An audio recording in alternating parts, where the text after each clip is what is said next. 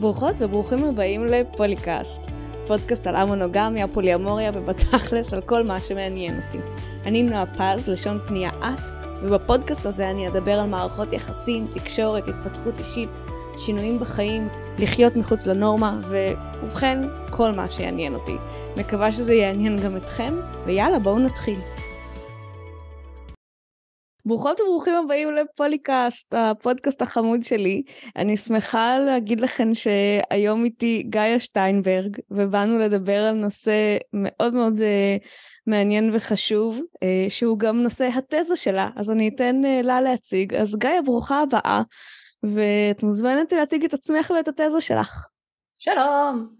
קודם כל באמת מה זה כיף להיות פה ולשמוע אותך גם עושה את הפתיחה הזו כי עשיתי לך בינג' לכאילו כל הפרקים אז זה כזה הרגע הזה שאני מרגישה שאני בתוך הסדרה שאני אוהבת. לא ידעתי שאני פנדום אבל סבבה. אה, אצל אנשים מסוימים בהחלט. היי אני גאיה. אני עושה אה, אקטיביזם בעיקר סביב אה, א-מיניות וקוויריות כבר הרבה מאוד שנים אז זה כזה העולם שממנו אני מגיעה. אה, אני בעצמי גם פוליומורית. העולם של המיניות מאוד השפיע על החשיבה שלי על מערכות יחסים באופן כללי, ואלה מאוד השפיעו על התזה שלי כפי שככה אנחנו נראה לאורך הפרק. אה, אז את התזה שלי אני כתבתי בסוציולוגיה על אה, א-מיניות ומערכות יחסים אינטימיות. אבל זה בעצם לא רק על א-מיניות ומערכות יחסים אינטימיות. זאת אומרת זה היה איזושהי נקודת פתיחה ובעצם משם אני, אה, אם אנחנו מתחילים להסתכל רגע, אחד מהדברים ה-obvious שכאילו חושבים עליהם במערכות יחסים אינטימיות זה מיניות, אז אצל אנשים שלא כל כך מעוניינים במיניות, תמיד עולה איזושהי שאלה שראיתי עולה המון דרך האקטיביזם שלי ודרך זה שהייתי בקהילה, שזה, רגע, אז אם אין מיניות אז מה יש שם? מה זו מערכת יחסים אינטימית? וכאילו זה כזה שאלות ראשוניות שיצאתי איתם לדרך ובעצם מגיעים מתוך זה עם תשובות נורא נורא רחבות על איך החברה שלנו תופסת מהן מערכות יחסים אינטימיות. אז זה ככה התחלנו מהמיניות, המשכנו מערכות יחסים אינטימיות ואנחנו בסוף נתגלגל לקשר בין מיניות, רומנטיקה וזוגיות. אוקיי, okay, וכל זה נכנס בתזה? כן, תזה של 70 עמודים באנגלית, okay. אוקיי. שהייתי צריכה לצמצם מאוד את כל מה שכתבתי כדי שייכנס לשם, אבל כן, בהחלט. אוקיי, okay, אז נראה לי שאנחנו נחקור כזה את כל האלמנטים השונים שדיברת עליהם, אבל אני רוצה רגע לשאול אותך, למה החלטת לכתוב דווקא על הנושא הזה? זו שאלה טובה, האמת שאני לא הגעתי מלכתחילה בהכרח עם הנושא הספציפי הזה, היו לי כל מיני כיוונים, אני נגיד נורא רציתי דווקא לחקור משהו שקשור בחברות. אה, שזה דווקא מאוד מגיע מתוך הקרבה שלי לעולם הא-רומנטי וזה שחברויות הרבה פעמים נתפסות בתור כאילו second best בחברה שלנו mm. ונורא עניין אותי לבחון את, את מה קורה בקשר הזה כי יש אנשים גם אנשים שלא בהכרח נמצאים באיזה מקום כאילו קוויר רדיקלי של בואו נהפוך את אה, איך שאנחנו חושבים על מערכות יחסים יכולים להיות גם אנשים שכאילו הכי חיים בתוך הנורמה של הנורמה של הנורמה, שיש להם חברויות קרובות ואמיצות שמלוות אותם כאילו כמשפחה נבחרת, גם אם הם לא קוראים לזה ככה. אז זה כאילו זה דווקא היה מאוד עניין אותי לבחון משהו שקשור למערכות יחסים אינטימיות. אז נגיד חברות היה מאוד הכיוון שרציתי ללכת איתו אבל הייתי באמת פתוחה לכל מיני רעיונות ומה שקרה בסוף זה שאני המישהי שרציתי שתנחה אותי שבסוף באמת הייתה המנחה שלי אה, היא פרופסור רבע אילוז באוניברסיטה העברית. וואו. כן, אה, ואני ניגשתי אליה וכאילו I pitched כל מיני רעיונות ו... ואמניות היה, אמניות מערכות יחסים היה הדבר שנתפסה עליו כאילו יותר ואמרה נשמע מעניין העולם שאת מגיעה ממנו יאללה רוצי עם זה. אז, אה, אז זה מה שהוביל אותי לשם אני חייבת להודות שבדיעבד אני כל כך שמחה שכאילו היא הנחתה אותי לכיוון הזה כי אני מרגישה באיזשהו מקום שאני קיבלתי כל כך הרבה מהקהילה המינית לאורך השנים ואני מרגישה שהמחקר הזה הוא, הוא הדרך המאוד צנועה שלי to, to pay back את ההמון שקיבלתי. מה קיבלת? קיבלתי דרך ראייה אה, שונה על מערכות יחסים. זה, ואני בכוונה אומרת שהגעתי לפוליומוריה דרך א-מיניות, שזה כאילו מצחיק כי למדתי על פוליומוריה לפני שהכרתי א-מיניות. אין לי מושג איך היא ידעה את זה אבל איזה חברה באה אליי בגיל 15 והייתה כזה שמעתי שיש כזה דבר פוליומוריה ודיברנו על זה קצת ואני כזה מגניב נשמע לי ממש הגיוני כאילו מלכתחילה היה לי כזה נשמע לי הגיוני וסביר אבל לא יודעת איך זה משתלב בחיי בכלל, ואת יודעת גיל 15 וכאילו מי בכלל חושב על זה עד אז? אולי יש אנשים שכן, אבל אני לא הייתי כאילו בתוך מערכות יחסים אה, שאינן חבריות באותה תקופה. ו, וחזרתי לזה באמת דרך א-מיניות, כי הקהילה הזו נתנה לי המון כלים לפרק את המובן מאליו על מערכות יחסים. זה בדיוק זה, זה כאילו אם מיניות נמצאת כאיזשהו הכרח כביכול, אה, זאת אומרת התרבות שלנו תופסת מיניות כדבר שהוא כל כך הכרחי למערכת יחסים אה, שהיא, שהיא רומנטית, שהיא רגשית, שהיא אינטימית, שהיא קרובה, אז ברגע שנכנסת לקהילה שמוציאה מיניות מתוך הקופסה הזו, אז יכולים לקרות בגדול אחד משני דברים מרכזיים. וזה גם מה שאחר כך ראיתי בתזה שלי, או שאנשים מנסים לשמר את הקופסה הזו כמה שאפשר רק בלי מיניות, mm-hmm. או שהקופסה מתפרקת להם מול העיניים. ובשבילי הקופסה התפרקה מול העיניים. שזה, כשאת אומרת הקופסה זה בעצם ה construct, לא בהכרח הקשר הספציפי. נכון, בדיוק. זה ההנחה שאנחנו מקבלים מהחברה שבה אנחנו חיים על אילו מרכיבים אמורים להיות במערכת יחסים שהיא אינטימית, איך מערכת יחסים הזו אמורה להיראות, כמה, זה כאילו כולל המון דברים, כמה זמן אנחנו אמורים לבלות יחד, מה אנחנו עושים בזמן שאנחנו מבלים יחד, איזה ציפיות יש או אין מבחינת uh, עתיד, איזה מקום מערכת יחסים זו תופסת בחיים שלי, כאילו לעומת מערכות יחסים אחרות, זאת אומרת יש כל כך, כל כך הרבה שאלות שנכנסות לתוך הדבר הזה, לתוך הקופסה הזו. אה, ובאמת רוב האנשים שמשהו שונה אצלם בקופסה הזו, בין אם זה להוציא מיניות, בין אם זה אני רוצה את הקופסה הזו עם מגדר שהחברה לא אמרה לי שאני אמורה לרצות את הקופסה הזו איתה. זאת אומרת יכולים להיות הרבה מאוד שינויים, אני אומרת מינוריים, הם מאוד מאוד יכולים להיות מאוד גדולים בחיים של אנשים, אבל שלא משנים את המהות של הקופסה לחלוטין. ו, ורוב האנשים שיש להם איזה משהו כזה אז באמת לא מנסים גם לשנות את המהות של הקופסה הם מנסים להתאים את עצמם ואת החיים שלהם לקופסה הזו כמה שיותר מלבד השינוי הזה.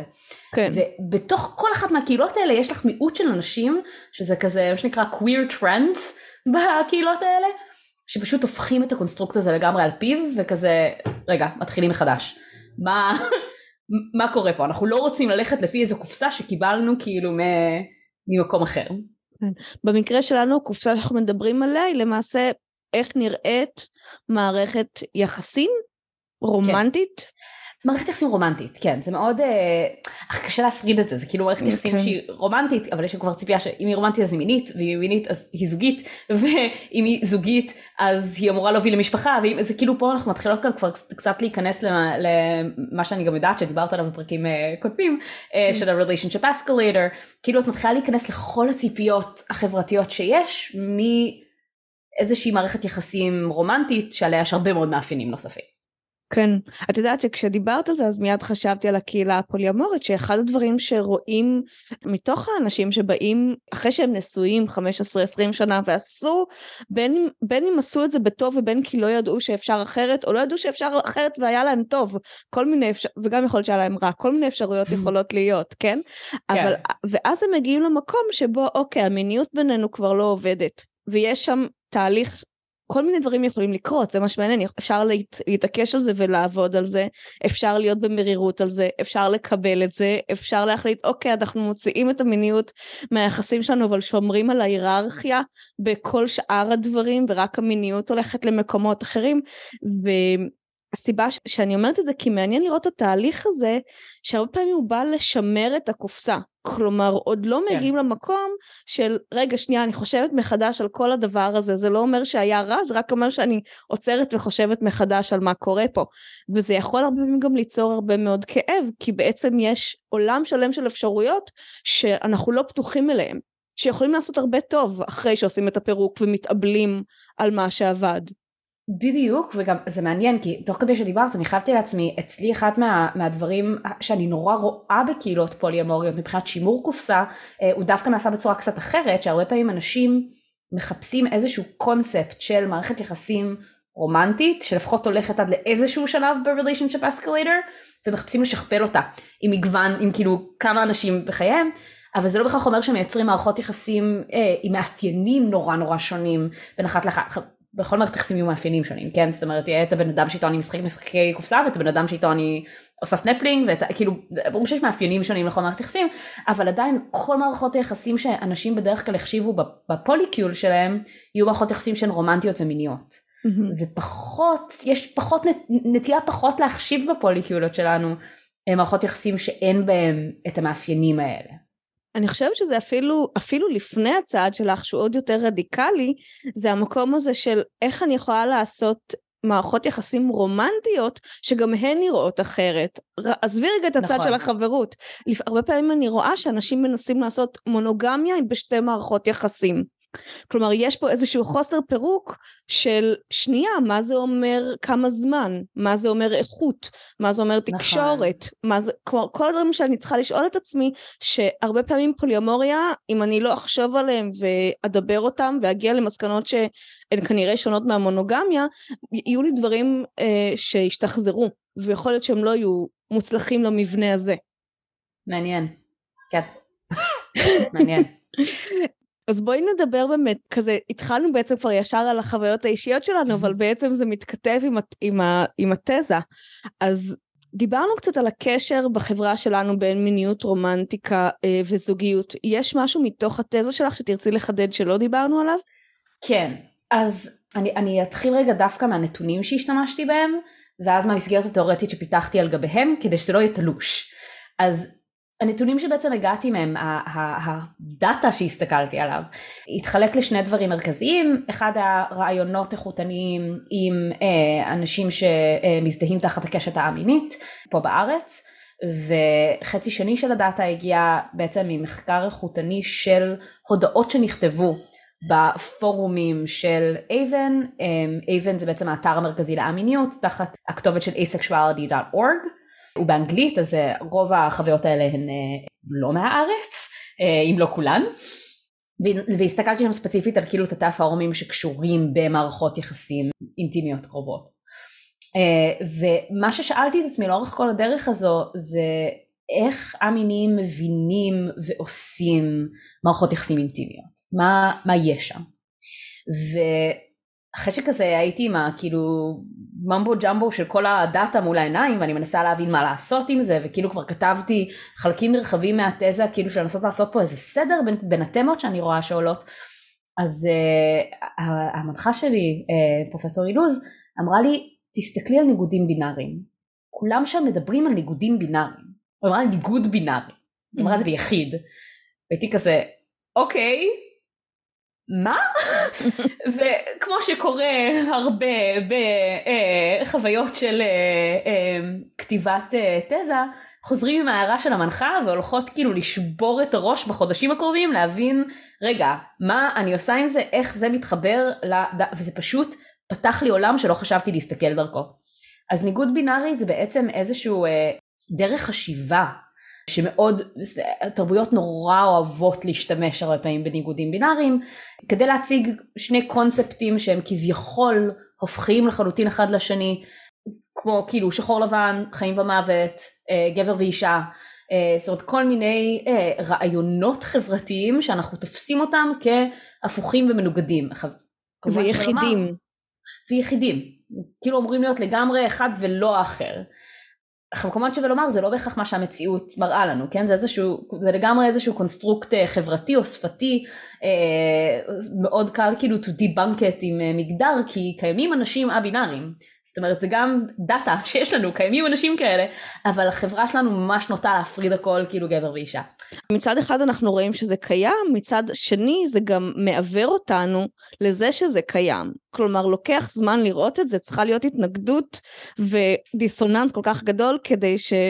שזה יקרה שנתחיל לראות. בדיוק אנחנו כל כך חיים בתוך חברה שכל הזמן ראה לנו את הניגוד הבינארי הזה.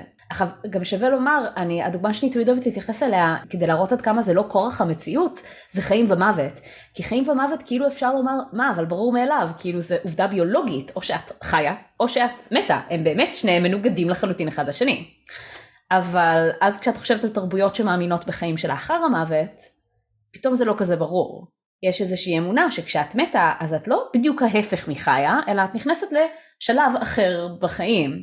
אז בתרבויות כאלה, חיים ומוות הם לא ניגוד בינארי, הם משהו אחר. אז, אז הלכתי וקראתי את כל הדברים האלה ניגודים בינאריים, ואני חוזרת לדאטה שלי, לנתונים שלי, ואני אומרת אוקיי, על איזה ניגוד בינארי הם מדברים, וכאילו הדבר האוטומטי שעולה לי לראש זה מיניות, מול א-מיניות, כאילו, או שאני נמצאת בקשר שהוא, שיש בו מיניות ואז הוא נחשב ומוערך, או שאני בקשר שלגמרי אין בו מיניות ואז זה לא, ב, כאילו, זה לא באמת קשר. אה, mm. משהו גם שחשוב לומר על ניגודים בינאריים, יש גם, אה, אה, זאת אומרת מאוד אומרים שהם בהיררכיה אחד לשני. זאת אומרת תמיד יש משהו שנחשב יותר מהאחר, הם לא שני מונחים שחיים בשלווה אחד עם השני. אז, אז מיניות והא-מיניות לגמרי כאילו ראיתי שזה מתמפה לזה בצורה מאוד מאוד פשוטה כן יש את המיניות הנחשבת אבל אני גם לא אני לא ראשונה שהמציאה את זה כן הרעיון הזה של אנחנו חיות בתרבות כיום שרואה במיניות משהו שהוא נחשב יותר מאי מיניות זה, זה רעיון שבהחלט אני לא המצאתי, יש הרבה כתיבה על זה, בעצם אה, יש לזה כל מיני שמות, אבל השם המוכר של זה שתופס זה compulsory sexuality, אה, כלומר מיניות הכרחית, שאנחנו חיים היום בתרבות שלא, אנחנו נמצאים במקום שבו מצופה מאיתנו להביע ולהיות מיניים. עכשיו, לא כל המיניות נחגגות באותה מידה, אנחנו אמורים להיות מיניים בצורות מאוד מסוימות, אבל אנחנו חייבים להיות מיניים בצורות האלה.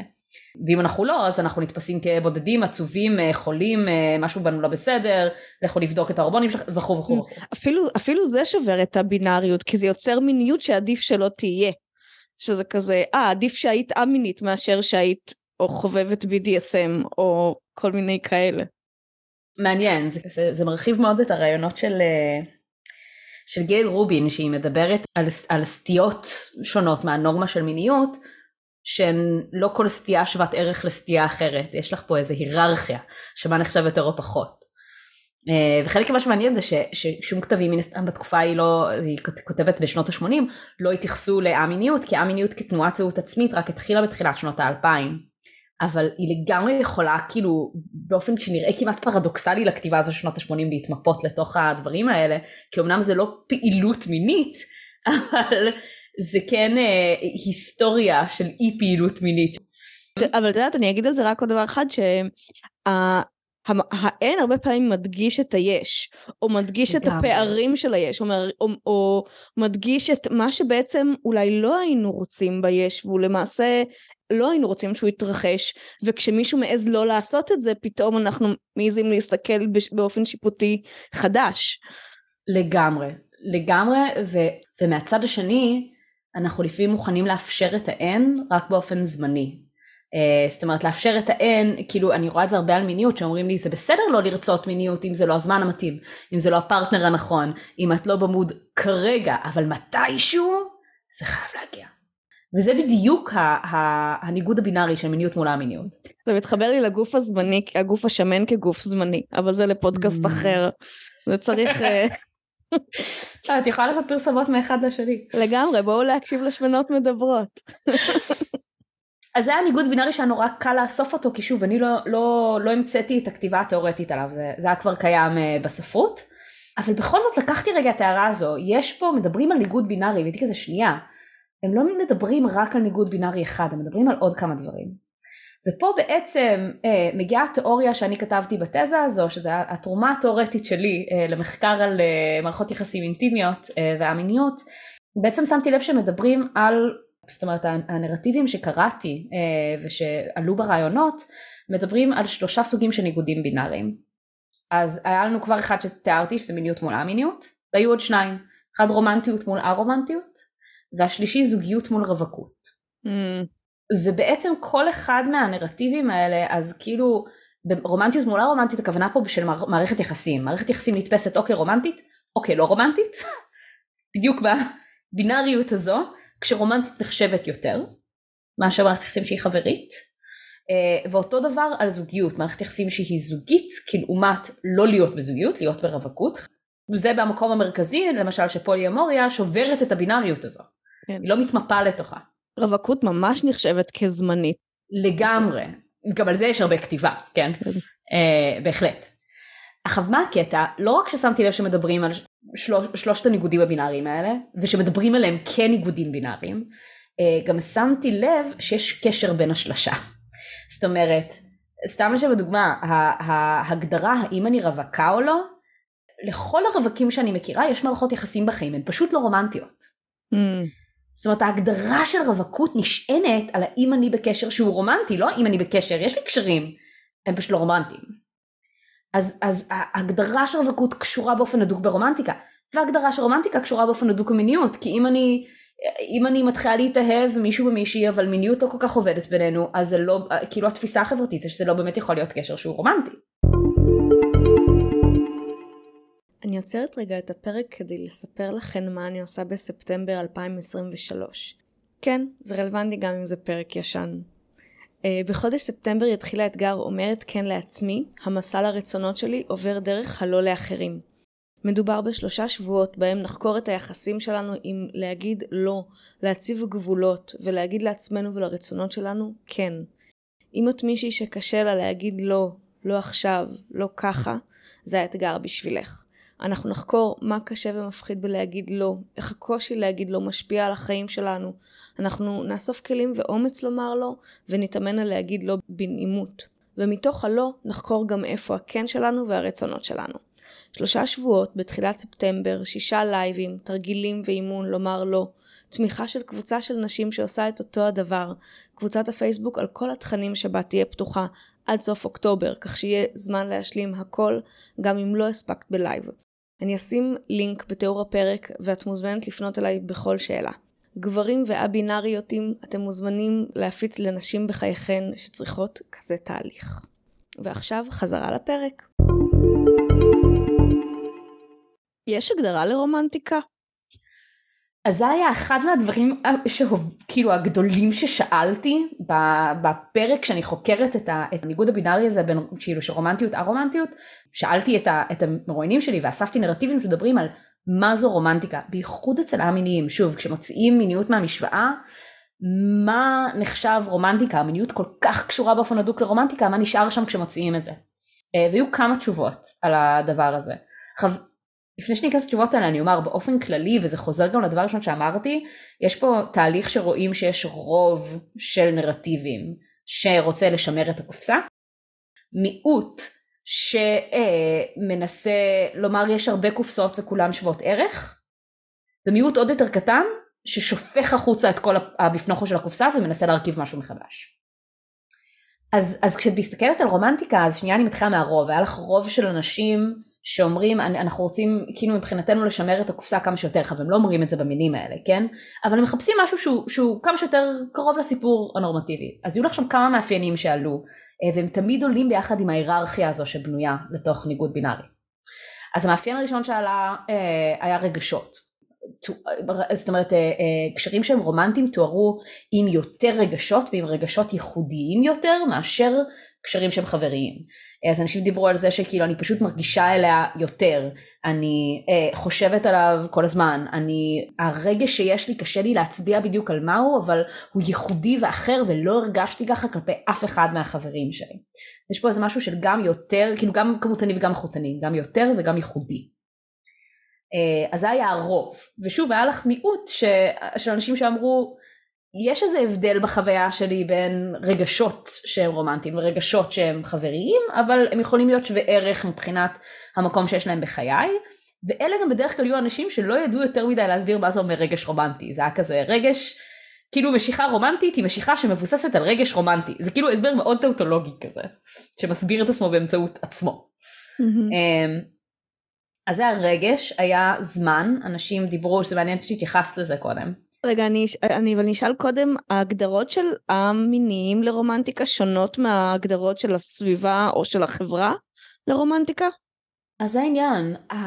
א', אין לי, חייבת להודות שאין אה, אין המון גופי ידע שממש מפרטים אה, איך הסביבה חושבת על רומנטיקה.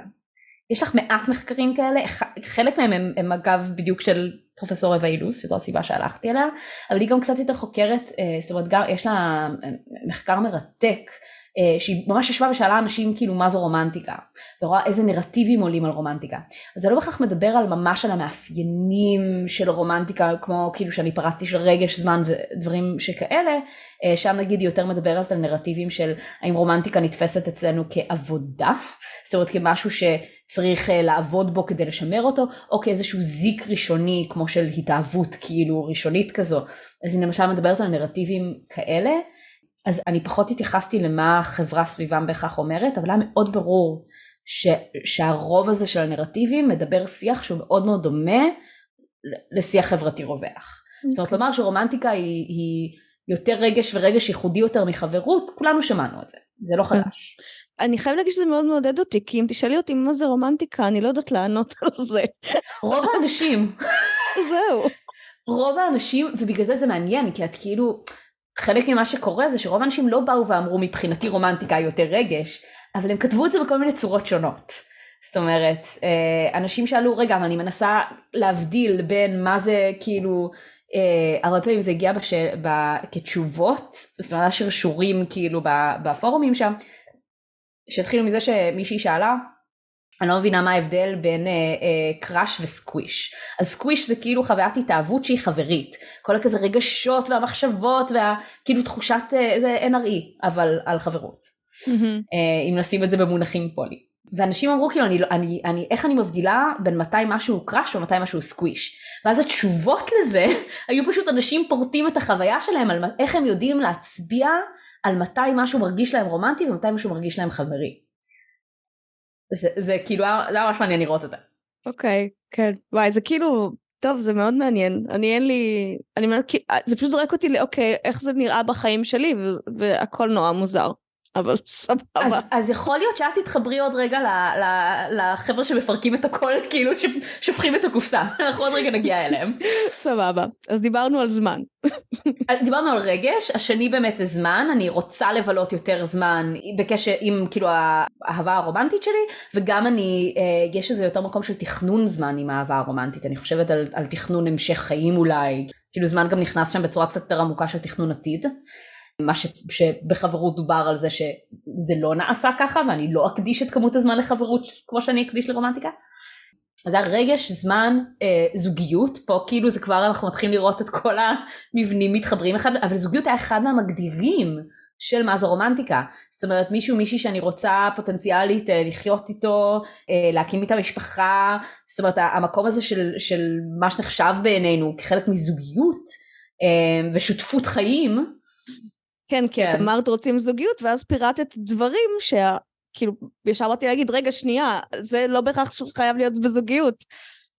לגמרי, לגמרי, אבל זה מאוד כאילו, זה מאוד, בתפיסה החברתית זה, זה לגמרי כאילו fused together, שזה מה שזוגיות, יש שם ממד כזה של שותפות חיים בצורות האלה.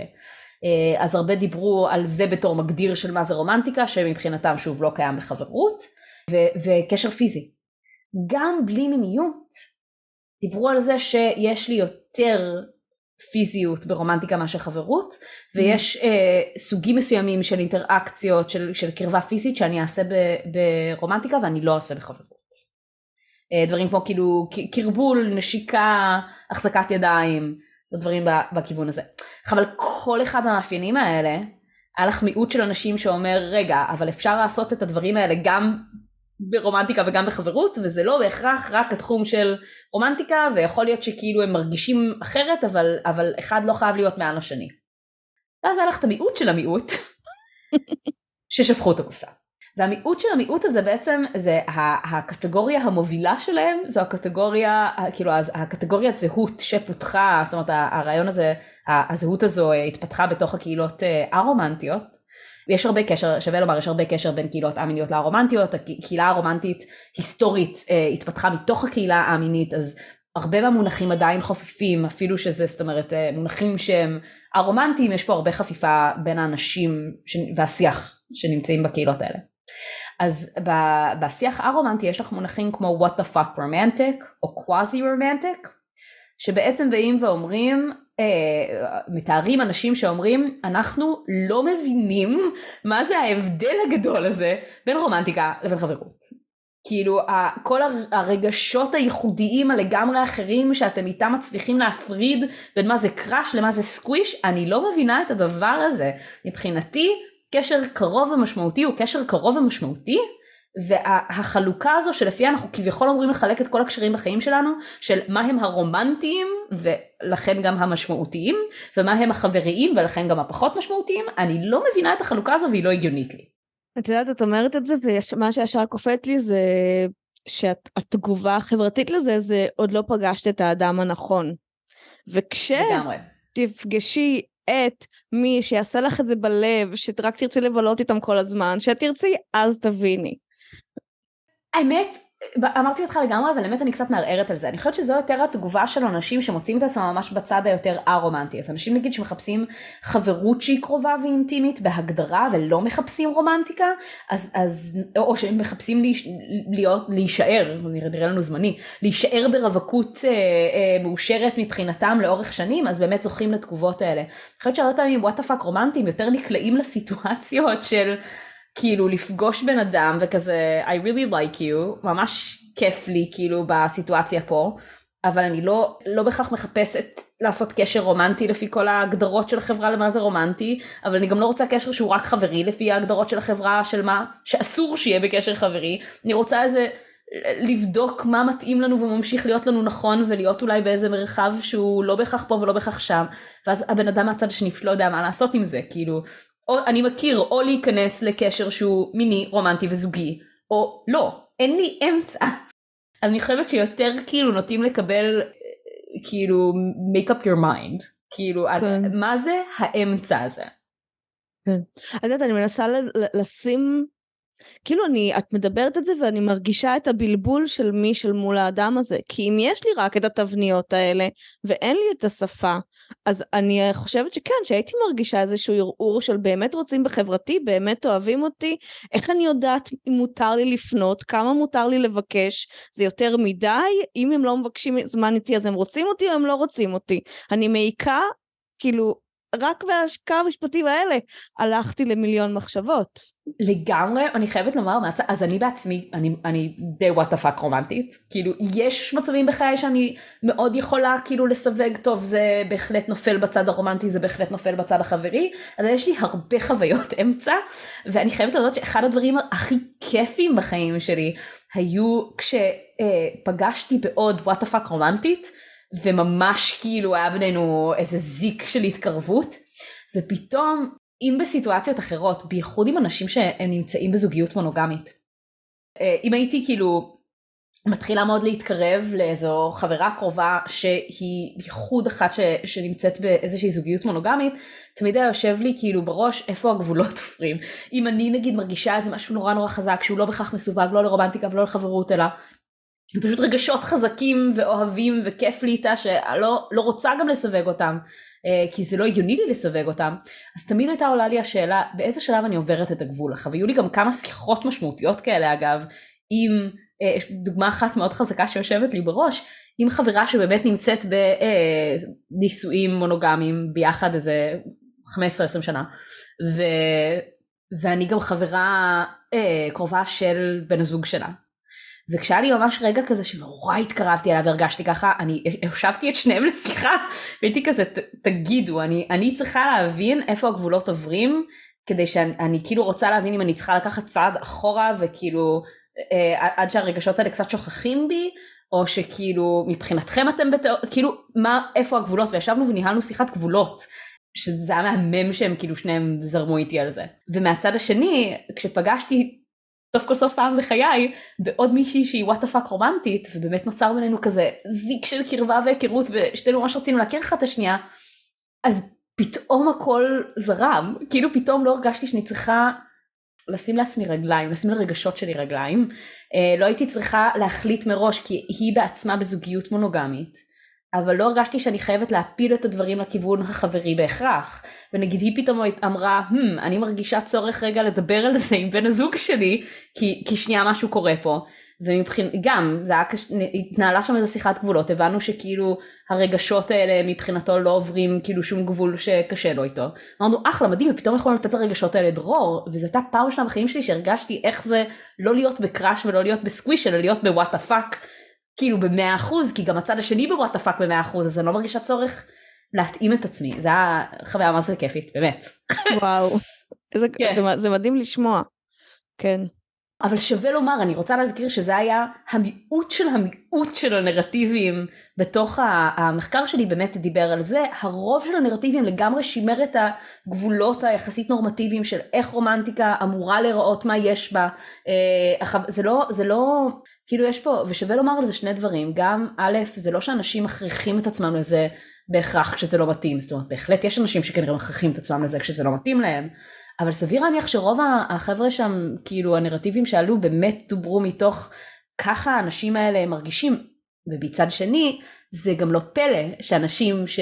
זאת אומרת אנחנו גדלנו בחברה הזו שמלמדת אותנו שככה רומנטיקה נראית, זה גם לא פלא שככה אנחנו מרגישים לגבי רומנטיקה. זה לא שיש פה איזה קונספירציה של כאילו אנחנו חייבים להישאר בתוך התלם אחרת מה יקרה.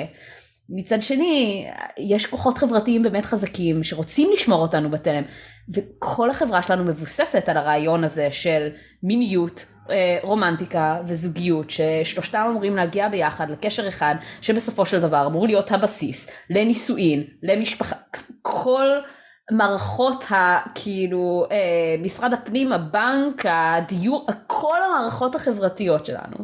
פועלות לפי ההנחה הזו אה, ומאורגנות כדי לאפשר לאנשים לעמוד בהנחה הזו אז שוב זה לא מפתיע שהרבה אנשים רוצים להיכנס לתוך העולם הזה הוא יותר ברור ופשוט כי, כי הגדרנו אותו כבר ו, אה, וזה באמת יותר קל לחיות ככה זאת אומרת זה, זה יותר פשוט כש, כשאת הולכת באיזשהו תסריט חברתי שכבר כתבו את החוקים לאיך הוא אמור לקרות.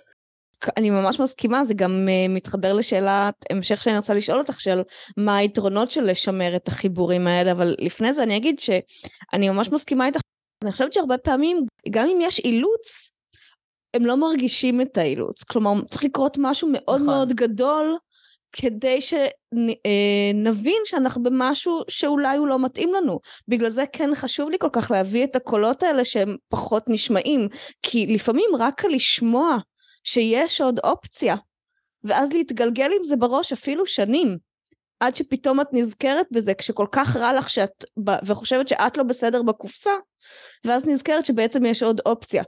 ופתאום זה פותח דלת. אז אני חושבת, בגלל זה אני אומרת, אנחנו, את יודעת, אומרים היום נכון על ביסקסואלים ועל א-בינארים, שפתאום באחו, ב, אצל צעירים האחוז, האחוזים שלנו פתאום איכשהו עולים ב, כן. בנוער. עכשיו, הסיבה מאוד ברורה, לא הדבקנו אותם, הם פשוט יודעים שזה קיים. לגמרי. אני, אני אומר על זה אבל גם הרבה פעמים עצם הזהויות האלה נוצרות גם כקונטרה למה שאומרים לנו שאנחנו חייבים להיות. והדוגמה הכי טובה שלי זה תמיד זה א-מיניות זה סיפור כאילו שקלטתי רק כשהתחלתי לחקור א-מיניות ולקרוא על זה שמה שבעצם קרה אם מסתכלים מבחינת אה, פתולוגיזציה של המיניות כלומר זה מגיע בעיקר מה, מה, מפסיכיאטרים מוסד הרפואי שמסתכל על בריאות נפש שמגדיר זאת אומרת כיום אה, אה, יש כל מיני הפרעות של מיניות נמוכה בתרבות המערב אנחנו מגדירים מיניות נמוכה, לפחות בתנאים מסוימים, כאיזשהו משהו פתולוגי, כמשהו שיש בו מין המחלה. אבל זה לא תמיד היה ככה. וכשאת מסתכלת היסטורית, אז בשנות ה-70, בדיוק כשיש אה, את הכאילו DSM, שהוא מעין התנ"ך של הפסיכיאטרים בארצות הברית, ובשנות ה-70 בדיוק אה, הומוסקסואליות שהייתה קטגוריה בתוך ה-DSM, הוגדרה כמחלה נפשית. אז הקטגוריה הזו מתחילה לעשות את דרכה מחוץ ל-DSM, כי ההסתכלות התרבותית שלנו על הומוסקסואליות הולכת ומשתנה. בדיוק באותן שנים המיניות נכנסת. מיניות mm. נמוכה נכנסת והיא לא הייתה קודם וזה קשור לאותם התהליכים זאת אומרת אותם המהפכות המיניות שקרו בשנות ה-60 ובשנות ה-70 שמדברות על מיניות חופשית ועל גיי ליבריישן וכל מיני דברים בסגנון הזה אה, בעצם שחררו הומוסקסואליות מכבלים של מחלה אבל ביחד עם זה קיבלנו טרמפיסט לא רק שמותר לך להיות מינית במגוון צורות נוספות את גם חייבת להיות מינית. פה באמת אה, מיניות נמוכה מתחילה לעבור איזושהי פתולוגיזציה. אבל חלק מהעניין המעניין בעיניי זה שאם את מסתכלת אז נגיד אני, אני טוב שוב הפריזמה שלי תמיד להסתכל על דרכה זה המיניות כי זה מה שאני מכירה הכי טוב. אז א-מיניות נגיד היום בני נוער שגדלים לא מעלים על דעתם שניתן לא לרצות מיניות עד אשר הם שומעים על הקטגוריה הזו של א-מיניות. אבל אם תיקחי אותם לכאילו אנגליה הוויקטוריאנית אז זה לא יהיה אותו דבר, כי הציפיות החברתיות היו שונות.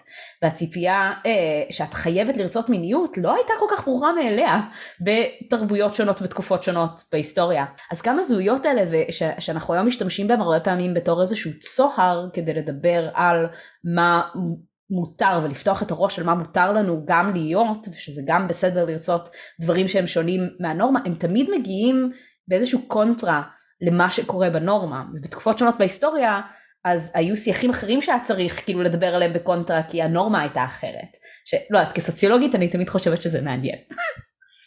את יודעת מה שאת אומרת? אני לא יודעת אם זה קשור, אבל זה מה שקפץ לי, שבאוניברסיטה אני למדתי, היה איזה שיעור, הגבריות ב- על פי פרויד או משהו כזה, אני לא יודעת למה, לא זוכרת למה לקחתי אותו. היה שם משהו מעניין כי הוא התחיל לדבר, המרצה התחיל לדבר על זה ש... Uh, כיום אנחנו יוצאים כנגד המרדף אחרי האורגזמה שפעם היה נורא ברור שכאילו כל פעם שיש סקס, סקס כמובן שווה חדירה, חייבת להיות אורגזמה ו... ושעכשיו אנחנו מבינים שמיניות יכולה להיות עוד דברים. עכשיו מצד אחד נכון, מצד שני למה זה עצבן אותי? כי מתי זה התחיל? כשנשים התחילו לדרוש אורגזמות. אז כן, תעבדו, יכול להיות שיותר קשה לנו במרכאות, מה שזה לא אומר, אבל מגיע לנו. אז פתאום המרדף אחרי האורגזמה הוא לא, הוא לא סבבה? עכשיו, מן, הסת, מן הסתם זה שניהם, כי, כי כל כן. חוויה, אה, אם אנחנו שמים שם איזשהו צריך, אז יש שם איזושהי בעיה, אבל, אה, או צריך לשאול שם שאלות. אבל בדיוק כשנשים כזה אומרות, I'm owning it, ומותר לי לחוות את העונג שלי, פתאום כזה, רגע, שנייה, אולי לא חייבים. שאגב משם גם זה כאילו זה מצחיק אם אני, אני רואה את זה מאוד מהצד השני דווקא כמי שמגיעה מאוד מהצד של כאילו א-מיניות אז אני נתקלת הרבה פעמים בשיח פמיניסטי כאילו ב, ב, אני נורא נתקלת בשיח הזה של מותר לנו לדרוש אורגזמה גם שם לפעמים מגיע הצריך וחובה. ואז לפעמים רואים א-מיניות בתור הדבר שכאילו אתן רוצות להחזיר, כאילו לכלוא את המיניות של נשים עד ששחררנו אותה כאיזשהו אויב לשחרור על מיניות. זה, זה, אני רואה הרבה יחסי גומלין מעניינים בין, ה, בין אפשר לצריך, זאת אומרת בין רעיונות של אפשר ומותר ל, לרעיונות שהרבה פעמים נלווים כשאומרים אותם באופן לא מודע של אם אפשר ומותר אז גם צריך וחובה. כן. שזה מתחבר לבינאריות שהתחלנו איתה, של כזה, נכון. לא, את אמורה להיות, את לא רק שאת צריכה לקחת את המיניות שלך, את גם צריכה להיות מולטי אורגזמית. כאילו, יש איזשהו נכון. קיצון שצריך להגיע אליו במקום, רגע שנייה, יש פה איזשהו מגוון שהוא גם תלוי אדם, גם תלוי סיטואציה, גם תלוי מצב רוח, גם תלוי זמן, כאילו מלא מלא דברים שרלוונטיים, ויכול להיות שיש אנשים שהם בכל מיני uh, קצה, וזה מותר, אבל גם מותר לחקור את האמצע. כן, זה לא הכל או כלום, לא חייב להיות הכל או כלום. לגמרי.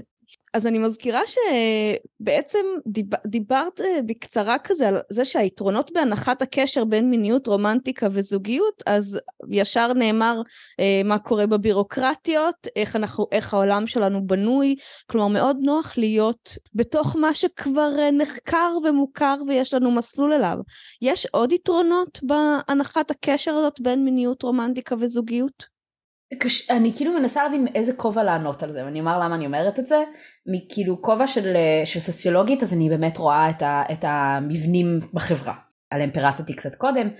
וברמה האישית אז קשה לי לענות על זה כי מבחינתי היתרונות היחידים שצריך באמת ללכת אחריהם זה, זה, זה, זה כבר התפיסה האישית שלי כן זה מה, מה שיעשה לנו טוב ונעים ואני באמת חושבת, כמו שדיברנו קודם, ש, שיש אנשים, ואולי אפילו מרבית האנשים בחברה שלנו, שעבורם הקשר הזה בין מיניות רומנטיקה וזוגיות, עבורם באופן אישי, בקשרים האישיים האינטימיים בחייהם, עושה להם טוב. אז זה מבחינתי יתרון עצום, זאת אומרת אם אנשים עושים את מה שעושה להם טוב, איזה יופי ואיזה כיף. אבל אני לא חושבת שיש שם בהכרח איזשהו יתרון רחב על שאם אנחנו מחברים את כל שלושת הקונספטים האלה ביחד אז אנחנו מייצרים איזושהי מערכת יחסים שהיא בהכרח לא יודעת יותר טובה מסוג אחר של מערכות יחסים, קשה לי לראות שם איזשהו יתרון על מעבר לזה. אוקיי, okay. ואיזה קשיים אנחנו בעצם דיברנו על היתרונות ובעצם מה שאת עושה זה הפירוק אז איזה קשיים יש כשאנחנו מניחים את, הקש, את הקשר הזה בין הדברים האלו? אז קשיים יש הרבה וזה נכון באופן כללי לכל הנחה חברתית שיש לנו. ברגע שאנחנו מניחים אוטומטית כי זה מה שלמדנו מהחברה וזה מה שאנחנו רואים מסביבנו וכו' וכו' וכו', אנחנו מניחים שדברים אמורים להתקיים לפי א', ב' וג', אז אם, אנחנו, אם א', ב' וג' לא מתאים לנו, אוי ואבוי. זאת אומרת אנחנו מוצאים את עצמנו מחוץ לנרטיב מוכר וברור וידוע לאיך דברים נראים. אנחנו לא יודעים האם יש עוד אנשים בעולם הזה שלא רוצים את א' ב' וג' ועם מערכות יחסים זה זה אקסטרה קשה. אני זוכרת שכשהייתי אה, ואני באמת בתור מישהי שנמצאת לגמרי במפרקות את הכל ששוב זה לא רוב הנרטיבים אבל אני אני לגמרי בנרטיבים של כאילו הקופסה התפרקה לי מול העיניים.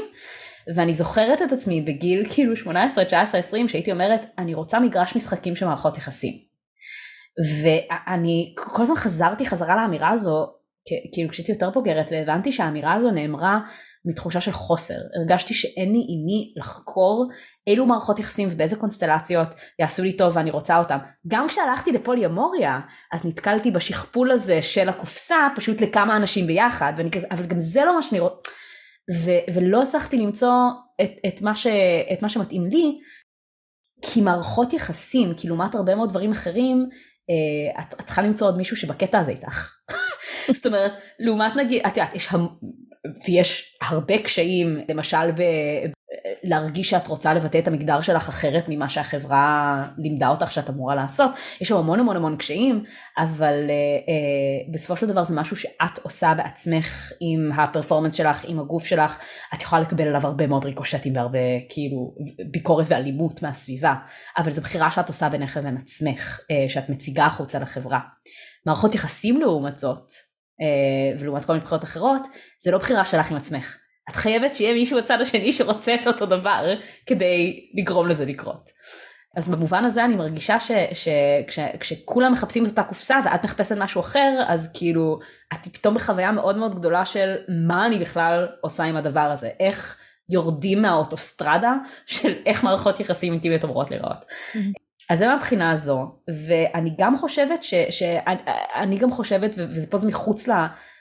לכובע שלי בהכרח כאילו אה, היותר קצת יותר ניטרלי אולי כחוקרת סוציולוגית בכובע שלי זאת אומרת כגאיה בת האנוש אה, אני חושבת שיש הרבה מאוד אה, חסרונות למונוגמיה שאנחנו לא מדברים עליהם. וזה שיש חסרונות לא אומר שלא צריך לבחור בה. כן? אנחנו בסופו של דבר לכל אחת מהשיטות בין אם אנחנו לוקחים ביחד כאילו אמרתי מונוגמיה אני מתכוונת למונוגמיה נורמטיבית, לכאילו בדיוק המיניות, רומנטיקה וזוגיות שכולם חייבים להגיע ביחד, שבסוף יהיו בסיס אה, וקר למשפחה נורמטיבית.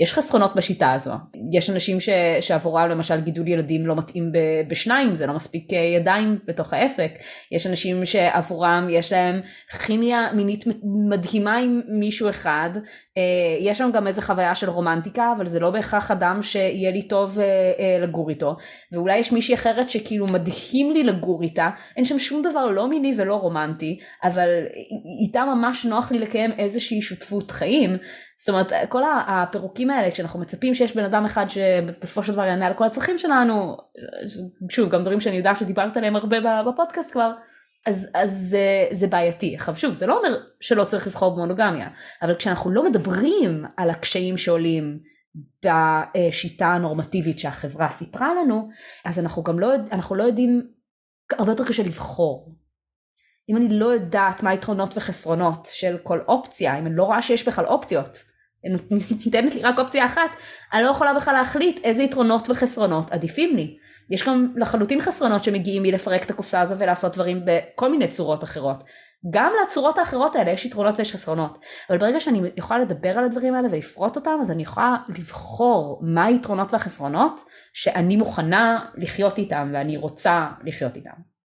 אז זה מבחינתי החשיבות, זאת אומרת הקושי הכי גדול בקטגוריות החברתיות הקשיחות נורא האלה, זה שזה מגיע עם הר עצום של ציפיות והכרחים שאנחנו פשוט לא פורטים אותם.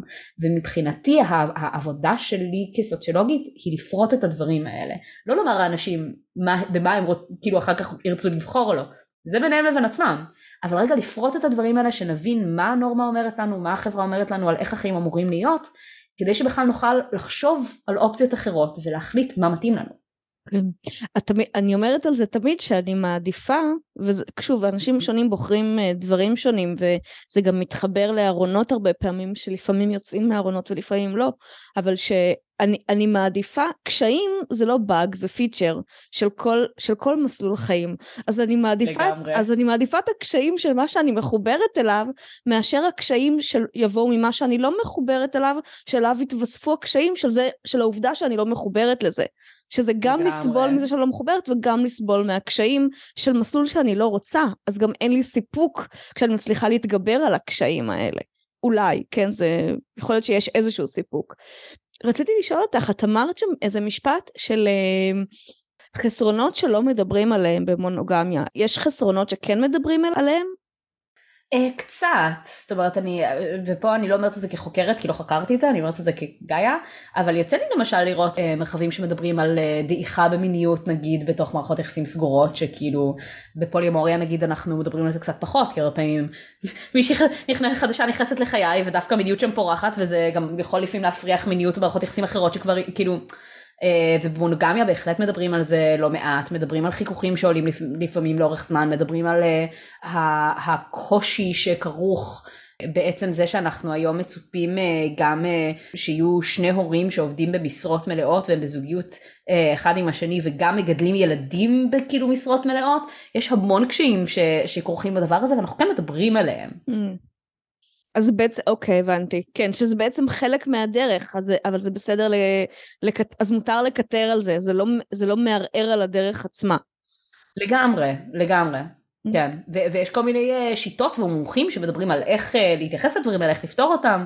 כן, יש, יש בהחלט עשייה סביב, uh, סביב הקשיים שיש במונוגמיה, אבל, אבל אף אחד מה, מה, מהמרחבים שפורטים את הקשיים האלה לא מערערים על השיטה. Mm-hmm. לא, לא אף אחד. מרבית המרחבים שפורטים את הקשיים האלה לא מערערים על השיטה. כן. אני, אני קולטת שגם לא שאלתי אותך, כאילו, א-מיניות זה גם סקאלה, נכון? בהחלט כן. אז, אז באמיניות אנחנו, זאת אומרת, הסקאלה שמדוברת באמיניות, זה בעצם סקאלה של אה, מבן אדם שבאמת לא חווה שום משיכה מינית אף פעם בשום צורה שהיא מיניות הכי רחוק ממנו uh, ever, אה, כל מה שנקרא האזור האפור בין מיניות אה, אה, לנקודת אפס הזו של המיניות אז אנשים שאולי חווים קצת משיכה מינית. מישהי שחווה משיכה מינית לעיתים מאוד נדירות רק לאנשות מאוד ספציפיות אה, פה גם נכנסת הזהות אה, דמי סקסואליות מי ששמעו עליה של אנשים שחווים משיכה מינית רק בקונטקסט מאוד מסוים של אחרי שנוצר איזשהו קשר מאוד אינטימי וקרוב ורגשי עם בן אדם ספציפי אז חשים משיכה מינית לאותו אדם באופן ספציפי. אז כל החוויות האלה זה באמת איזשהו מכלול מאוד מאוד רחב של חוויות שונות שנופלות תחת הקשת המינית. אז זה בהחלט לא איזו, איזו מקשה אחת של חוויה אחת בעולם. רציתי לשאול אותך, כי דיברת באמת על פערים במיניות, יש את זה גם אצל מונוגמים, גם פוליומורים מדברים על זה. את חושבת שיש משהו שה, שהקהילה המינית יכולה ללמד אנשים שהם כן אנשים מיניים, אבל מתגלים אצלם פערים במיניות, בזוגיות? אז זה מחבר אותי, יש, אני אומר שפה אני מאוד uh, מסתכלת על זה מתוך שיח שיש באמת על א-מיניות סביב אה, טיפול, גם טיפול מיני באופן ספציפי, אבל באופן כללי, מיני וזוגי, אבל גם טיפול בו רגשי.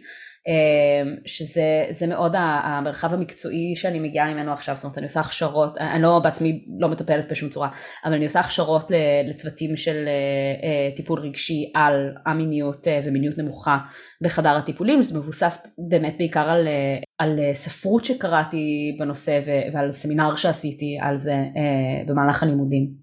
ו... ובתוך העולם הזה את רואה כאילו כמה יש מאמר מדהים של uh, קריסטינה גופטה מ-2017 שהיא היא, היא קוראת לו מה ניתן, מה, מה ניתן ללמוד בטיפול על מיניות נמוכה מהקהילה המינית. זאת אומרת אם נכנס בן אדם לחדר הטיפולים ואני חושבת שזה, שאפשר להרחיב את זה גם פשוט מחדר הטיפולים גם ל, ל, לשיחות בין אישיות שיש לנו מחוץ לחדר הטיפולים בגלל זה אני מתייחס לזה. וכאילו הרעיון מאחורי זה זה לא רק איך להתייחס המיניות שמגיעות לתוך אה, אה, חדר טיפול, אלא יכול להיות שמגיע בן אדם שלא מדבר, לא אומר אני א-מיני, אלא מדבר על חוויות של מיניות נמוכה. והיא אומרת מה אנחנו יכולים ללמוד מא-מיניים ברגעים האלה. שהיא אומרת כשיש פער בין בני זוג מבחינת מיניות, לא צריך להניח שיש איזשהו סטנדרט של מיניות שחייבים להגיע אליו ולעמוד בו, אלא צריך להתייחס לפער הזה בתור פער.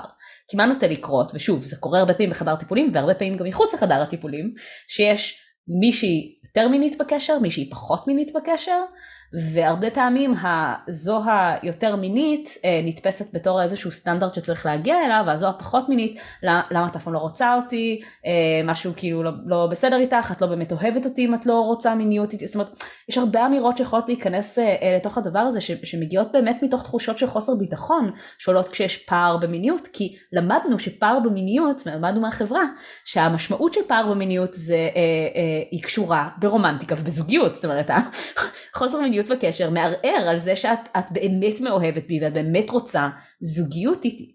אמ, שזה פחדים מאוד מאוד מפחידים שאנחנו ישר מקשרים למיניות. זה גם מערער את הביטחון בעתיד, כי הקשר הזה הוא הביטחון שלי בעתיד, אז אם אנחנו לא עושים סקס עכשיו לתקופה, אז בעצם הזקנה שלי עכשיו אה, מעורערת. בדיוק, בדיוק, כי אם מיניות חייבת להיות חלק מרומנטיקה, ורומנטיקה חייבת להיות חלק מזוגיות, וזוגיות היא השער שלי לקשר אה, בסיסי שיהפוך להיות חיי המשפחה שלי. אז אם, אם מתחילת השרשרת הזו, אם אין מיניות, או יש פחות מיניות ממה שאני מצפה שיהיה, אז חיי המשפחה של העתיד שלי נהרסים מול עיניי, כי זה מאוד מפחיד. ובעצם מה שגופטה אומרת זה, שנייה, תרגיעו את ה... כאילו, קחו שנייה צעד אחורה. מכל ה... ה... אה, מהשיפוטיות שיושבת שם, זאת אומרת יש איזושהי שיפוטיות ראשונית שיושבת על איך מיניות אמורה להיראות בקשר. ואז את כל הפחדים שמגיעים אם, אם היא לא נמצאת בצורה הזו. זאת אומרת שנייה, אם יש פער בין בני זוג, יש פער בין בני זוג. זה לא שמישהו אחד יושב במקום הנכון ומישהו אחר יושב במקום הלא נכון וצריך לשנות אותו. יש פער בין הרצונות בקשר וצריך להתייחס אליו כמו שזה, כפער. אני חושבת שזה דבר גדול שבאמת מאוד, אה, מאוד למדתי אה, גם אני מהקהילה המינית, אבל אני גם אוסיף לזה אם את משלבת, ושוב, לרוב האנשים זה לא מתאים, כי רוב האנשים הולכים לפי הנורמה, אבל אם את משלבת א-מיניות גם עם פוליאמוריה, אז גם פתאום נפתחות לך פה עוד אפשרויות כשאת לוקחת ממש ברצינות את ההמלצה הזו, אה, לא להיות שיפוטית כלפי כמה מיניות אמ-, אמור כביכול, אמורה להיות אה, בקשר. ואצלי נגיד אני מאוד הרגשתי שה, שהשילוב הזה של פוליאמוריה וא-מיניות, ששוב, במקרה I happen to be גם וגם, אז זה ממש הוריד את הלחץ למיניות וקשרים, כי פתאום ה, כאילו האהובים שלי יכלו שיהיה בחיים שלהם מיניות ומיניות בתוך חוויות רומנטיות, שזה גם משהו שהיה חשוב מאוד לחלק, אה, פשוט לא איטי.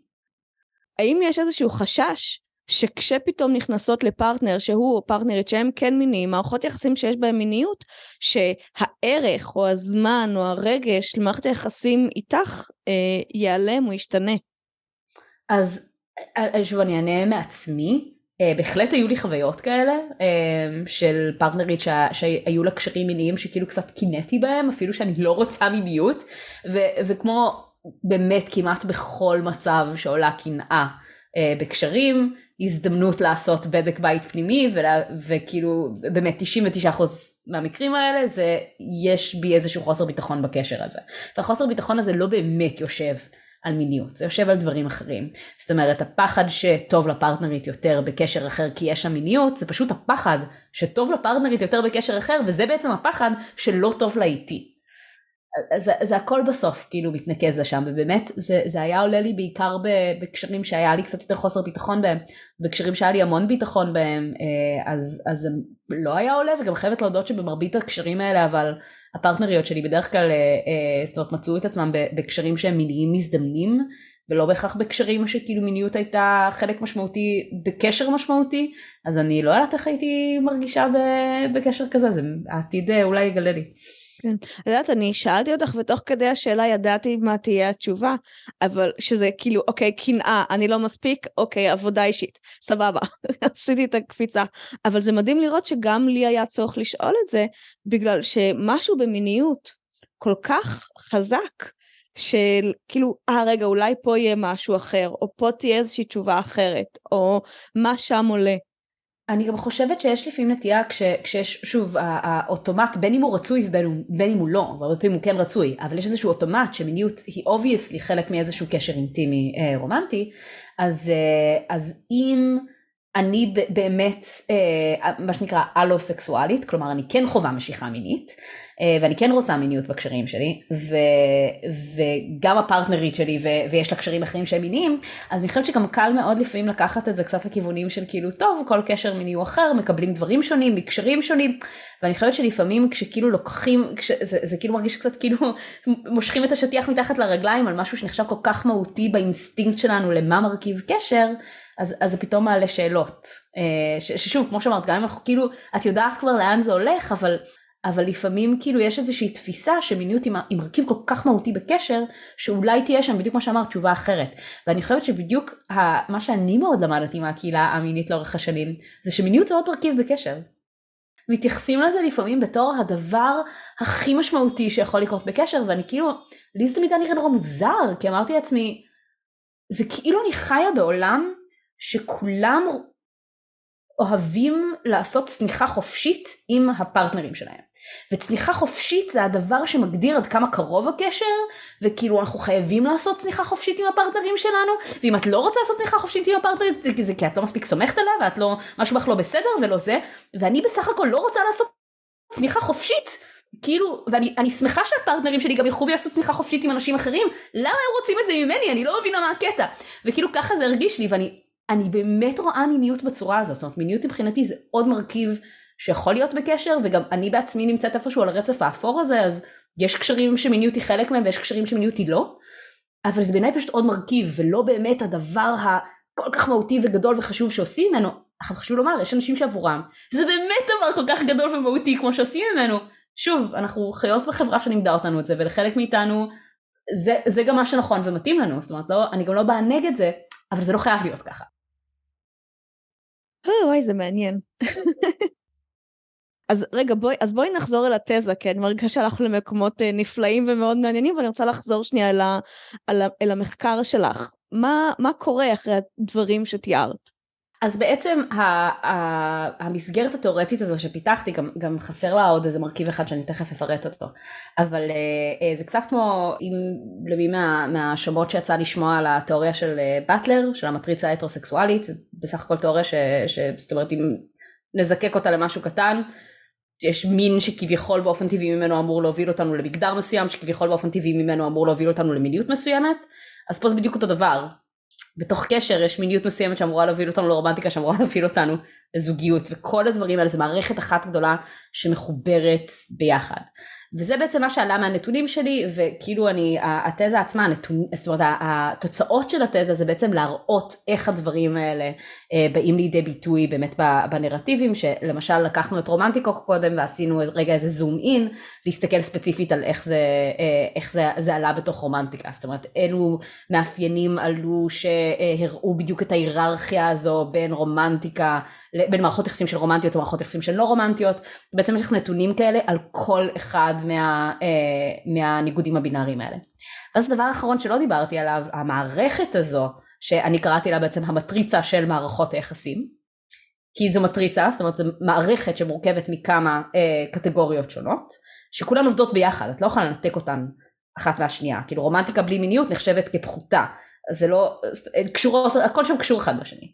והמרכיב הנוסף שלא דיברתי עליו שבעצם עובר כחוט השני בין כל הניגודים הבינאריים האלה בין כל הקונסטרוקטים האלה זה זמן. כל המערכת הזו היא רגישה בזמן.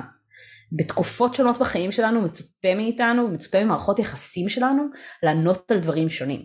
אם נגיד אני בת 16 ויש לי הלכה למעשה זוגיות שהיא חברית, שהיא לא רומנטית, שהיא לא מינית, עם החברה הכי טובה שלי, אנחנו עושות הכל ביחד, היא מישהי הכי חשובה בחיים שלי, זה לא נראה לנו כל כך מוזר, אין סנקציות חברתיות על הדבר הזה. אם אני בת 40 וזה המצב, וכל החיים שלי אני, אני גרתי ביחד עם אותה חברה הכי טובה מגיל 16, וחלקנו את חיינו יחד, ואולי הבאנו ילדים יחד, פה החברה כבר תתחיל להרים הרבה מאוד גבות. זאת אומרת, כל המערכת הזאת תלויה בזמן. והזמן הזה נכנס גם מבחינת איזה, אה, זאת אומרת כל שלב בחיים שלנו מה אנחנו כביכול אמור, אמורות לעשות וגם בתוך מערכת יחסים מה אמור לקרות בכל שלב כביכול מערכת יחסים פה זה נכנס קצת ל, ל, באמת relationship escalator הדרגנוע של מערכות היחסים שאגב אחד הדברים ש, שפחות מדוברים אבל, אבל כל כך בלטו לי כשכתבתי את המחקר הזה זה איזה דרגנוע ש, אה, שיש אה, אה, במיניות מערכות יחסים. שזה גם גם כשמדברים על הדרגנוע של מערכות יחסים בתוך קהילות פולי זה נראה מובן מאליו שמיניות היא חלק מזה שלא פורטים אותה אפילו. אבל גם מיניות מצופה לעלות בשלבים מסוימים. אם אני יוצאת עם מישהו שבוע ולא הייתה בינינו שום אינטראקציה מינית זה לא נראה לאנשים מוזר. אם אני יוצאת עם מישהו שלוש שנים ואנחנו חיים יחד ולא היו בינינו אינטראקציות מיניות הרמת גבה מאוד גדולה זאת אומרת יש למיניות timeline בתוך הדבר הזה ויש לרגשות רומנטיים timeline בתוך הדבר הזה ויש לזוגיות ומה שאנחנו מצפים שיהיה זוגיות timeline בתוך הדבר הזה וכל הטיימליינים האלה תלויים באיזה גיל אנחנו באיזה שלב כביכול בחיים שלנו אנחנו נמצאים. המשמעות של זה היא שבסופו של דבר כשאנחנו מסתכלים כל המערכת הזאת זאת אומרת כל המטריצה של מערכות היחסים המשמעות שלה זאת אומרת בעיניי לפחות התרומה התאורטית שהיא באמת נותנת זה איזשהו כלי זה, זה כלי שבאמצעותו אפשר להבין איך החברה שלנו שופטת את מערכות היחסים שלנו לחיוב ולשלילה במגוון צורות שונות. אז אם אני מסתכלת על כל מיני מערכות יחסים שונות שיש בחיים שלי, אני יכולה לראות תגובות שונות מהחברה אליהן, ואני ממש יכולה לקשר את התגובות האלה לדברים שונים במטריצה. סתם לשם הדוגמה, אם את מסתכלת למשל על uh, uh, שתי אופציות uh, למערכות יחסים, לתאר עכשיו שתי מערכות יחסים, אוקיי? מערכת יחסים אחת היא של באמת, זו שתיארתי, בחורה בת 16, החברה הכי טובה שלה, נמצאות באיזושהי זוגיות שהיא חברית ו... ולא, אה, ולא מינית או רומנטית, ומהצד השני יש לך קשר שקורה בין אה, גבר בן 40 שיש לו סטוצים אה, מיניים מזדמנים שהם לא רומנטיים ולא זוגיים, כל אחד מהקשרים האלה ייתפס שונה, יהיה שיפוט שונה של החברה על, עכשיו זה לא בהכרח שאחד נחשב יותר ואחד נחשב פחות, זה לא ביותר ופחות. יש לך איזשהו ערך שונה שכל אחת מהמערכות היחסים האלה מקבלות, בהתאם לעד כמה היא, עד כמה ובאיזו צורה היא רחוקה מהאידיאל של מיניות, רומנטיקה, זוגיות, בזמן הנכון, ושכל אלה מתפתחים בצורה הנכונה בתוך הקשר לפי איזשהו ציר זמן דמיוני שדברים אמורים לקרות. קיצר, את לא איפה שאת אמורה להיות. בדיוק, את לא איפה שאת אמורה להיות, כן איפה שאת אמורה להיות, אבל זה הכל בדרכים שונות, זה לא שיש פה ציר אחד שאפשר לומר זה יותר נורמטיבי, זה פחות נורמטיבי, אה, אלא כל אחת מערכות היחסים האלה, כאילו, זה כאילו יש לך מרכז, ליבה של מרכז של נורמה, והמון מערכות יחסים, שוב, לא בהכרח של אנשים שבוחרים לחיות מחוץ לנורמה, אבל יהיו לך המון מערכות יחסים שצפות איפשהו מסביב למרכז הנורמטיבי הזה, ורחוקות ממנו באיכויות שונות. אבל אני גם אגיד שהרמות השיפוט האלה השתנו אם יש לך גם את מערכת היחסים הנכונה לזמן. כלומר, אם את גם נשואה וגם יש לך אה, את החברה הכי טובה מגיל 16 שאתם עושים את כל החגים ביחד, אבל את נשואה ויש לך ילדים, אז את בסדר. בדיוק. רגע, אז יש מסקנות לתזה? אז, אז, אז זו המסקנה, המסקנה היא, זאת אומרת, המסקנה, מה שאני מציעה על סמך הנתונים שראיתי, זה שהמערכת הזו קיימת ושרירה, זאת אומרת, זו המסקנה של התזה. המסקנה של התזה זה, תראו, ראיתי את הנתונים האלה, מהנתונים האלה אני מסיקה שהמערכת הזו קיימת בתרבויות מערביות מודרניות חילוניות לכל הפחות, ו, והנה אני מראה לכם את הנתונים כדי לתמוך ב, בדבר הזה. הניסיון פה היה באיזשהו מקום באמת לתמלל את מה שלא מתומלל. זאת אומרת, אף אחד לא דיבר על המערכת הזו כמערכת במחקר סוציולוגי, לפחות לא שאני ראיתי או מצאתי. ראיתי שדיברו על חלקים במערכת הזו. דיברו על אה, באמת הקטע הזה של אה, ההיררכיה בין מיניות א-מיניות, אז דיברו שם על, על ה construct הזה. ודיברו על, אה, על זוגיות מול רווקות, יש כתיבה שגם הולכת ומתפתחת אה, אה, בשנים האחרונות באמת, על, אה, על רווקות, מה שנקרא מאוחרת, כי פה ציר הזמן כאילו נחשב סופר משמעותי. כי אתה, אז זה בסדר אם את רווקה עד כאילו עד גיל מסוים, ומגיל מסוים את, את אמורה לצאת מהסטטוס הזה ולהיכנס לסטטוס של זוגיות. כן, אנחנו לא ניכנס לזה, אבל נכנס לשם גם האלמנט של הורות בתוך הרווקות הזאת. לגמרי. כל הדברים האלה בעצם אמורים להוות בסיס למשפחה נורמטיבית. אה, שזה אחת מהיחידות כאילו הכי הכי אה, בסיסיות, היחידות הסוציולוגיות הכי בסיסיות אה, שהחברה שלנו מורכבת ממנה. החברה שלנו שוב, אני מדברת בעיקר על, על תרבות מערבית חילונית, זה נמצא גם כמובן בעוד הרבה תרבויות שונות, אבל אני נותנת רגע מסגור ל, ל, לנתונים שהסתכלתי עליהם. האמת שהניסיון היה להבין מה עולה מתוך הנתונים. והנתונים הובילו אותי לחבר בין הקונסטרוקטים האלה ובעצם זאת אומרת, המסקנה של, של התזה, הטענה, היא שהמערכת הזו קיימת ולפי המערכת הזו מערכות יחסים שלנו נשפטות לחיוב ולשלילה או למוזרות או להרבה מאוד דברים שונים. אוקיי. Okay. יש, אה, את מציעה שם גם איזשהו פירוק או שינוי או שאין שם המלצות זה כזה רק התבוננות אה, קונקרטית? זה מאוד אה, אה, רק התבוננות Okay. אוקיי. אני כגאיה, כאנשה פרטית, מחוץ לכובע של התזה שלי וכחוקרת, יש לי המון מחשבות על, ה, על הדבר הזה שהן, שהן פוליטיות, והן מעבר ל, לרק להראות שאני יודעת לקיים את, ה, את המחקר הזה ולהגיע למסקנות על איך אני חושבת, שה, מה, מה הנתונים מראים לי ש, על איך החברה פועלת, שזו הרבה פעמים המטרה של סוציולוגיה היא, היא, היא כאילו קצת צנועה אבל גם מאוד רחבה, להבין איך החברה פועלת, זה כאילו נורא נורא רחב, אבל זו, הייתה המטרה שלי שם. פה אחר משם עולות לך המון שאלות כאילו שלי עלו ברמה אישית של האם הדברים האלה הם טובים הם לא טובים הם מוסריים הם לא מוסריים הם דורשים שינוי הם בסדר זאת אומרת השאלות שעולות משם הן, הן כבר באמת אה, אה, יותר פוליטיות ו, וזה מחזיר אותי גם לאיזה משהו שאמרנו מוקדם יותר בשיחה אה, שמבחינתי ה, ה, הקושי הכי גדול במערכות כאלה קשיחות שאנחנו לא מדברים על היתרונות והחסרונות שלהם ואנחנו לא מציעים שום אפשרויות אחרות. וסתם לשם הדוגמה, אני, אה, אה, שזה, שזה משהו שבכלל לא דמיינתי עליו, אז בתוך המערכת הזו, אם יש לך את ה... ה כאילו לא אמרנו את זה, אבל ה, ה, הניגוד הבינארי האחרון שם, של אה, אה, זוגיות מול רווקות, זה הניגוד הבינארי שפוליאמוריה הופכת אותו על ראשו. כי אה, פוליאמוריה לא מתמפה לתוך ההיגיון הזה, של את או בזוגיות או שאת רווקה. Mm. את, את יכולה להיות גם וגם וגם וגם בכל מיני דרכים שונות. זה לא, זה לא מתמפה להיגיון הזה.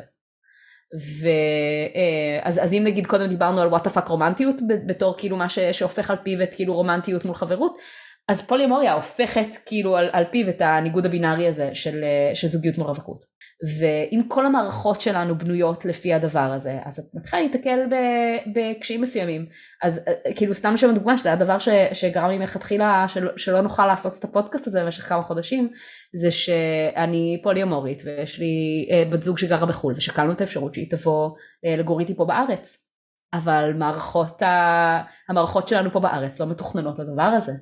ו, אה, והבנו בעצם שהמערכות דורשות בשביל לעשות, בשביל שנוכל אה, אה, לעשות הגירה כבנות זוג, הן דורשות מאיתנו להצהיר שאנחנו בקשר בלעדי אחת עם השנייה, שהוא כמות קשר של נישואין.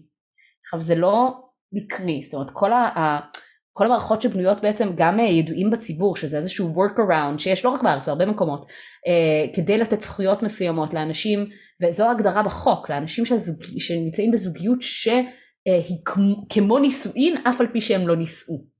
אז זה, זה כבר מראש משווה, זאת אומרת ההשוואה היא תמיד נעשית ל construct שאנחנו מכירים שהוא נישואים, שזה מיניות עם רומנטיקה, עם זוגיות, הכל בחבילה אחת, מיניות ב- בלעדית.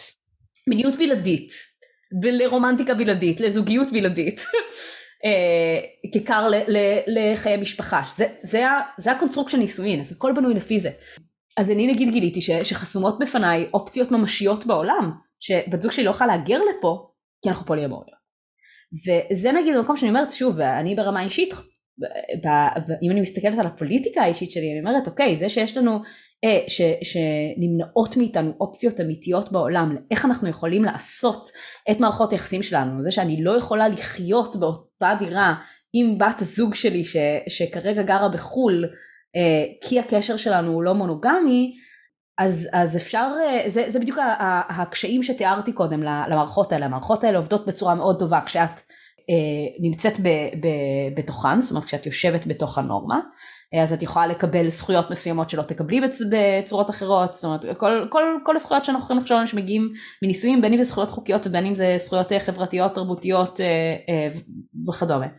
וכשאת יוצאת מתוך הדבר הזה אז, אז את מחוץ לסיפור החברתי ואת יכולה לקבל קר של תגובות בין אם זה כאילו אה, אה, אנשים ש, שלא מכבדים את הקשרים שלך שלא רואים בהם כרציניים ועד למערכות חוק שאומרות את, את לא יכולה לקיים את הקשרים שלך בצורות מסוימות.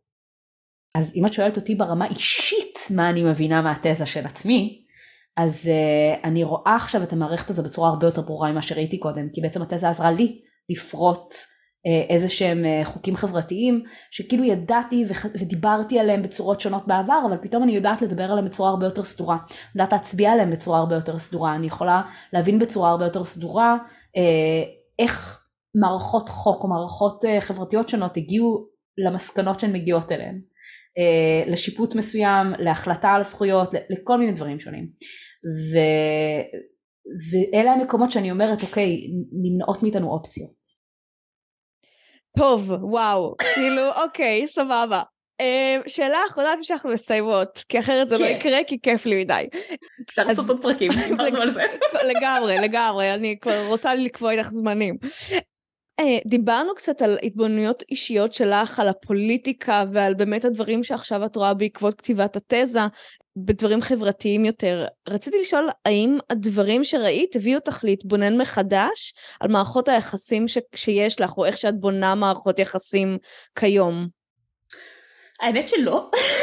הסיבה לזה היא שאני אני כבר, התזה עזרה לי לחדד את איך שאני מדברת על זה, אבל היא לא, אני ראיתי את המערכת הזו גם קודם, פשוט לא הצלחתי לתמלל אותה טוב באותה מידה, כמו שהיום אני יודעת לתמלל אותה, אבל ראיתי אותה כבר קודם. אני זוכרת למעשה, זה כאילו קטע הזוי שאני מצאתי מתישהו ב memories שלי מאיזה 2014, שכתבתי, oh my god, הבנתי, איך אף אחד לא מדבר על זה. אנחנו כל הזמן מדברים על כאילו הקשר הזה של מין מגדר מיניות, ובדיוק כמוהו מיניות, רומנטיקה, זוגיות. כתבתי את זה ב-2014. וואו.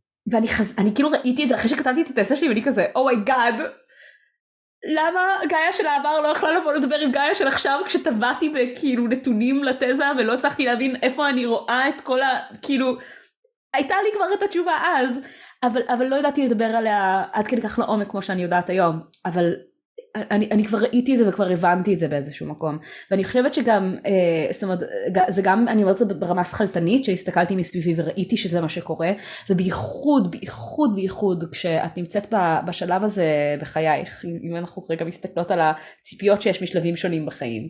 אז אה, בגיל 10 ו-20 באמת הרגשתי שיש הרבה יותר מרחב למשחקיות אה, אה, בקשרים בייחוד שהם, שהם לא בהכרח רק רומנטיים בייחוד בחברויות וככל שאת הולכת ונכנסת לסוף שנות ה-20, מהלך שנות ה-30 שלך, אז את רואה את הרבה חברות נעלמות לך לתוך קשרים שהם אה, אה, רומנטיים, לתוך נישואים, ו, ופחות נמצאות בחברות איתך, ו, וזו נגיד חוויה שראיתי קורית שוב ושוב ושוב ושוב, שהיא מדברת את המטריצה הזו. זה אחד לאחד זה. אה, אלו מערכות יחסים מקבלות אה, ערך גבוה יותר בחיינו ואלו לא, ואגב ככה גם התחלתי וסיימתי את התזה, זאת אומרת התחלתי עם השאלה כאילו של אה, זו שאלה שנשאלת אה, הרבה בתוך כאילו אותה מיניות והיה כזה מעין מים שכאילו צירפתי שם של אה, if sex without uh, romance exists why can't romance without sex exist ו- ואמרתי לעצמי האם באמת כאילו זאת אומרת התחלתי את הכאילו תזה בשאלה הזו וסיימתי אותה ואמרתי ברור שרומנטיקה בלי מיניות קיימת כל מיני מערכות יחסים שונות קיימות השאלה היא איזה ערך הן מקבלות בחברה שלנו לא האם הן קיימות. כן האם רוצים לתקן אותן. כן ואז אני יכולה לומר על עצמי שכבר ראיתי את הדברים האלה וכבר ידעתי אותם ואני האמת שאני שמתי לב איפשהו בשנים האחרונות באמת שמתי לב שהקשרים הכי משמעותיים בחיים שלי הם קשרים רומנטיים וזה לא היה ככה בעבר. אה, זאת אומרת היו, היו לי בהחלט מקומות בעבר של קשרים חבריים שהיו כאילו אה, חברות זוגית מאוד קרובה מה שנקרא uh, queer platonic relationship שזה בדיוק מערכות יחסים של חבריות שיש בהן uh, הרבה מה, מהציפיות והקרבה והמשמעות שהרבה פעמים אנחנו מייחסים רק לרומנטיקה. אז היו לי כאלה בעברי uh, שבעצם לאט לאט עם, עם הגיל שמתי לב שהלכו ונעלמו ואני לא יודעת אם באיזשהו מקום אני פשוט נמצאת היום בחיים שלי במקום שבו במקרה מערכות יחסים הרומנטיות שכרגע בחיי יותר תופסות את, ה, את האנרגיה שלי פשוט בגלל הספציפיות של מערכות יחסים האלה, או שאני נמצאת במקום בחיים שלי שאני לא כל כך יכולה לעשות את זה עם חברויות יותר, אז, אז אני מפתחת את הקשרים הרומנטיים האלה. ואלה שאלות שעלו לי, זה, זה לא בהכרח בעקבות התזה, אני חושבת שזה באמת אה, פשוט בעקבות ה, ה, השלב של חיי שבו אני נמצאת עכשיו זה שאלות שנמצאות איתי מאוד כי היה בי מאוד מקום של איזה ביקורת עצמית בהתחלה על כאילו גאיה את כל כך מדברת על פירוק מערכות יחסים ואנרכיה של מערכות יחסים ואיך חברויות אה, אה, יכולות לקחת מקומות משמעותיים ונהדרים ובסופו של דבר בואי את כאילו כל יום אה, מסיימת אה, אה, או במיטה או על ספיקר אה, תלוי אם זו בת זוג שגרה לידך או שגרה במדינה אחרת אבל אם מסיימת את היום עם אחת מהזוגיות הרומנטיות שלך בסופו של יום. אז היה לי הרבה מקום של ביקורת עצמית על זה, אה, של מה זה אומר שאני את, את כל ה... את כל סופי הימים שלי בעצם אה, אה, מקדישה לזוגיות רומנטיות, בסופו של דבר אלה האנשות שאני רואה הכי הרבה בחיי. אין לי תשובות טובות לזה, אבל, אבל אני כן אומר שאני כל הזמן בתשומת לב לזה, בין היתר כי זה לא שאני רוצה לשים לעצמי גם רגליים ולהגביל את עצמי במקומות שבהם טוב לי ונוח לי, אבל אני כן כל הזמן רוצה לשאול את עצמי, האם באמת טוב לי ונוח לי ומתאים לי הדברים האלה שקורים, או שהדברים האלה קרו כי נכנסתי לאיזושהי משבצת שנהייתה נוחה כי זה מה שהחברה לימדה אותי וזה מה שכולם מסביבי עושים ואז גם אני תופסת את המקום הזה אין לי, אין לי תשובה אבל השאלות האלה נשארות שם. טוב אז אה, גאיה תודה רבה רבה רבה היה לי סופר סופר מעניין אני כבר יש לי רשימה של דברים שאני רוצה שנדבר עליהם להמשך. תודה נועה גם על האירוח וגם באמת על זה שהפודקאסט הזה קיים it's a joy. יש. Uh, ותודה למאזינות והמאזינים שלנו, מקווה שנהניתן uh, לפחות כמוני, ואולי אפילו uh, יותר אם זה בכלל אפשרי, ונתראה בפעם הבאה. ביי! תודה שהייתן והייתם איתי בפרק. מוזמנות להמשיך איתי את השיחה בקבוצה של הפודקאסט פוליקאסט, בדף שלי נועה פז, או באימייל שלי noap podcast at gmail.com. נתראה בפרק הבא.